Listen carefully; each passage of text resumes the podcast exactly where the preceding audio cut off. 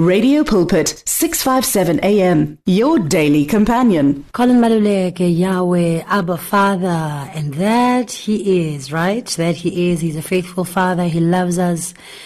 Who He is forever mindful of you and I. Um, you know, He is just a faithful God. And I know my life, your life are a testament of God's glory, um, our lives really testify to the fact that He is a faithful Father and we love Him so much and we are just appreciative, right?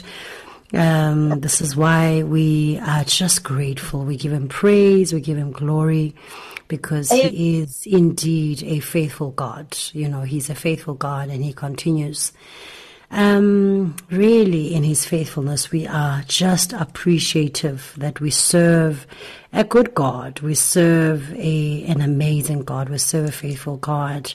Matthew six thirty three says, "But seek first His kingdom and His righteousness, and all of these things will be given." to you as well. Therefore, do not worry about tomorrow, for tomorrow will worry about itself. Each day has enough trouble of its own. And we tend to do that, right? You are Instead of appreciating and celebrating what God has given you today, we always find a way of worrying about what is to come tomorrow or day after or the next month. And it shouldn't be like that. We are robbing ourselves of being in the moment. We are robbing ourselves of enjoying what God is presenting to us at this very moment. You know, and once we are in the moment, we just realize just how beautiful life can be. Um, this is why the Bible is saying that, listen, today has enough of its problems, okay?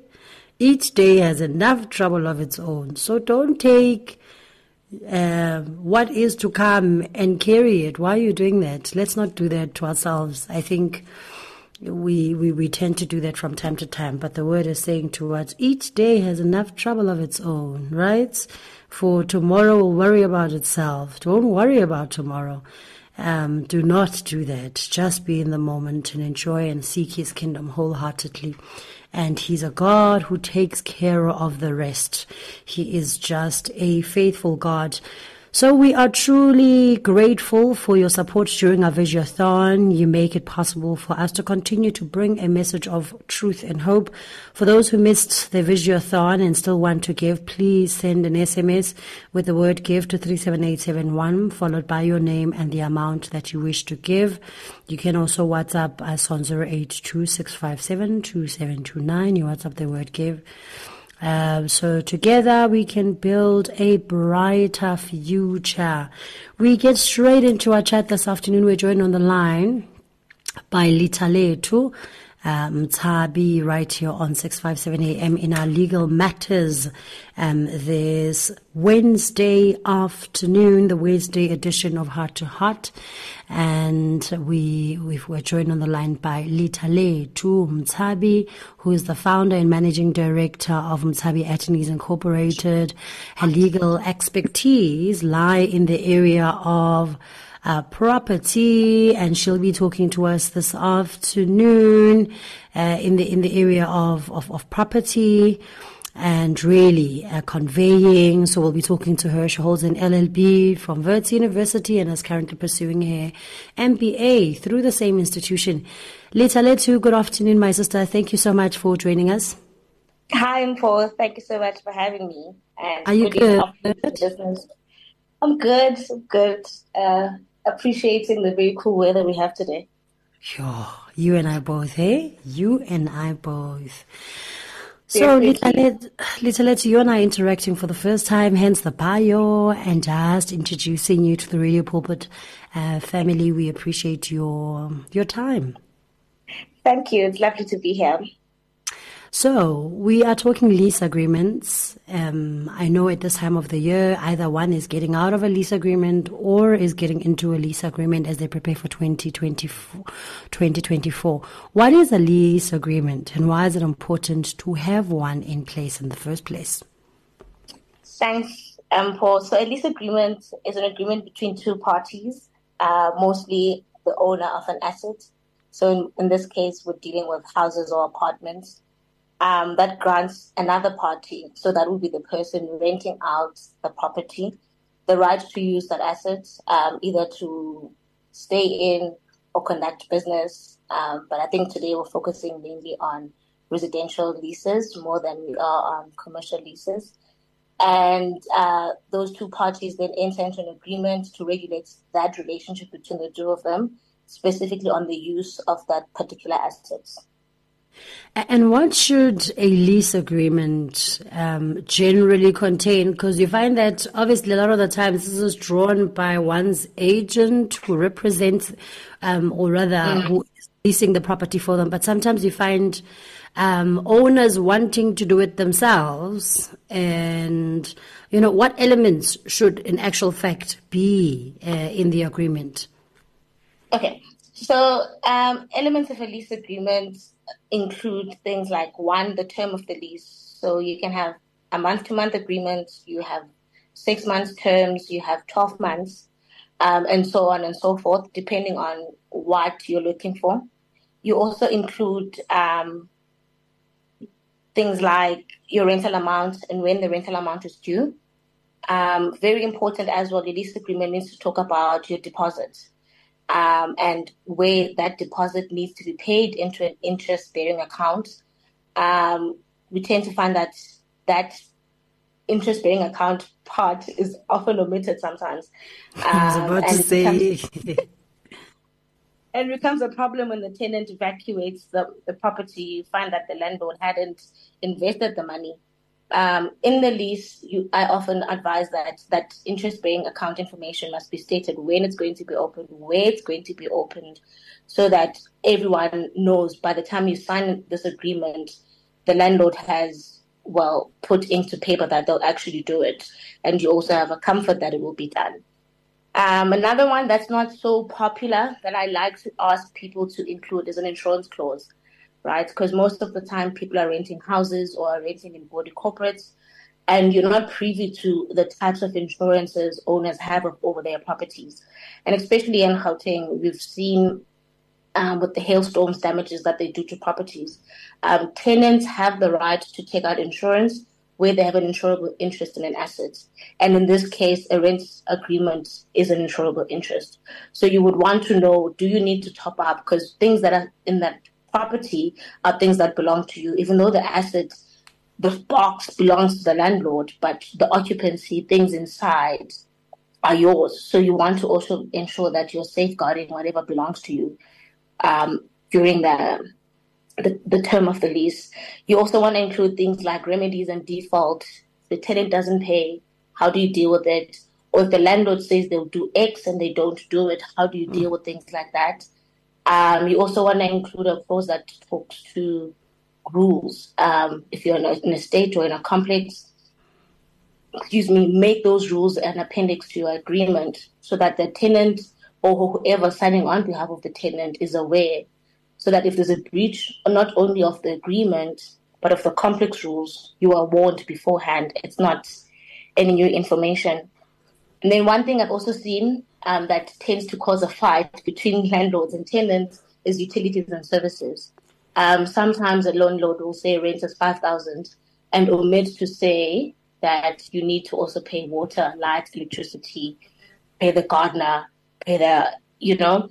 So all those things need to be listed out in plain black and white and in plain English before you enter into the agreement. Hmm.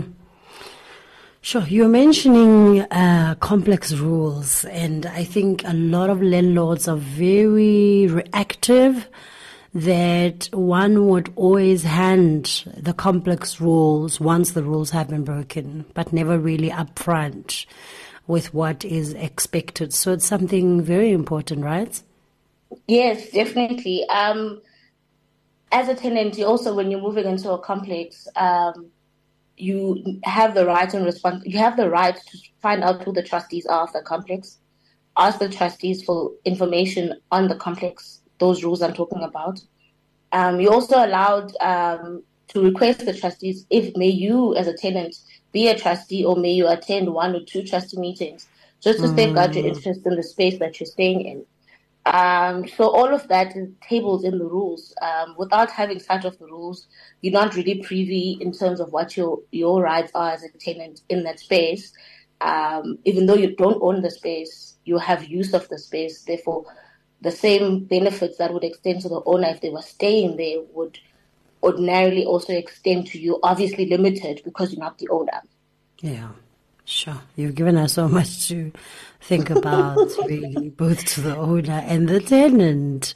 Yes. Uh, because we yes. tend to miss a, a, lot of important things. What is the Rental Housing Tribunal and, and what kind of matters does it uh, deal with?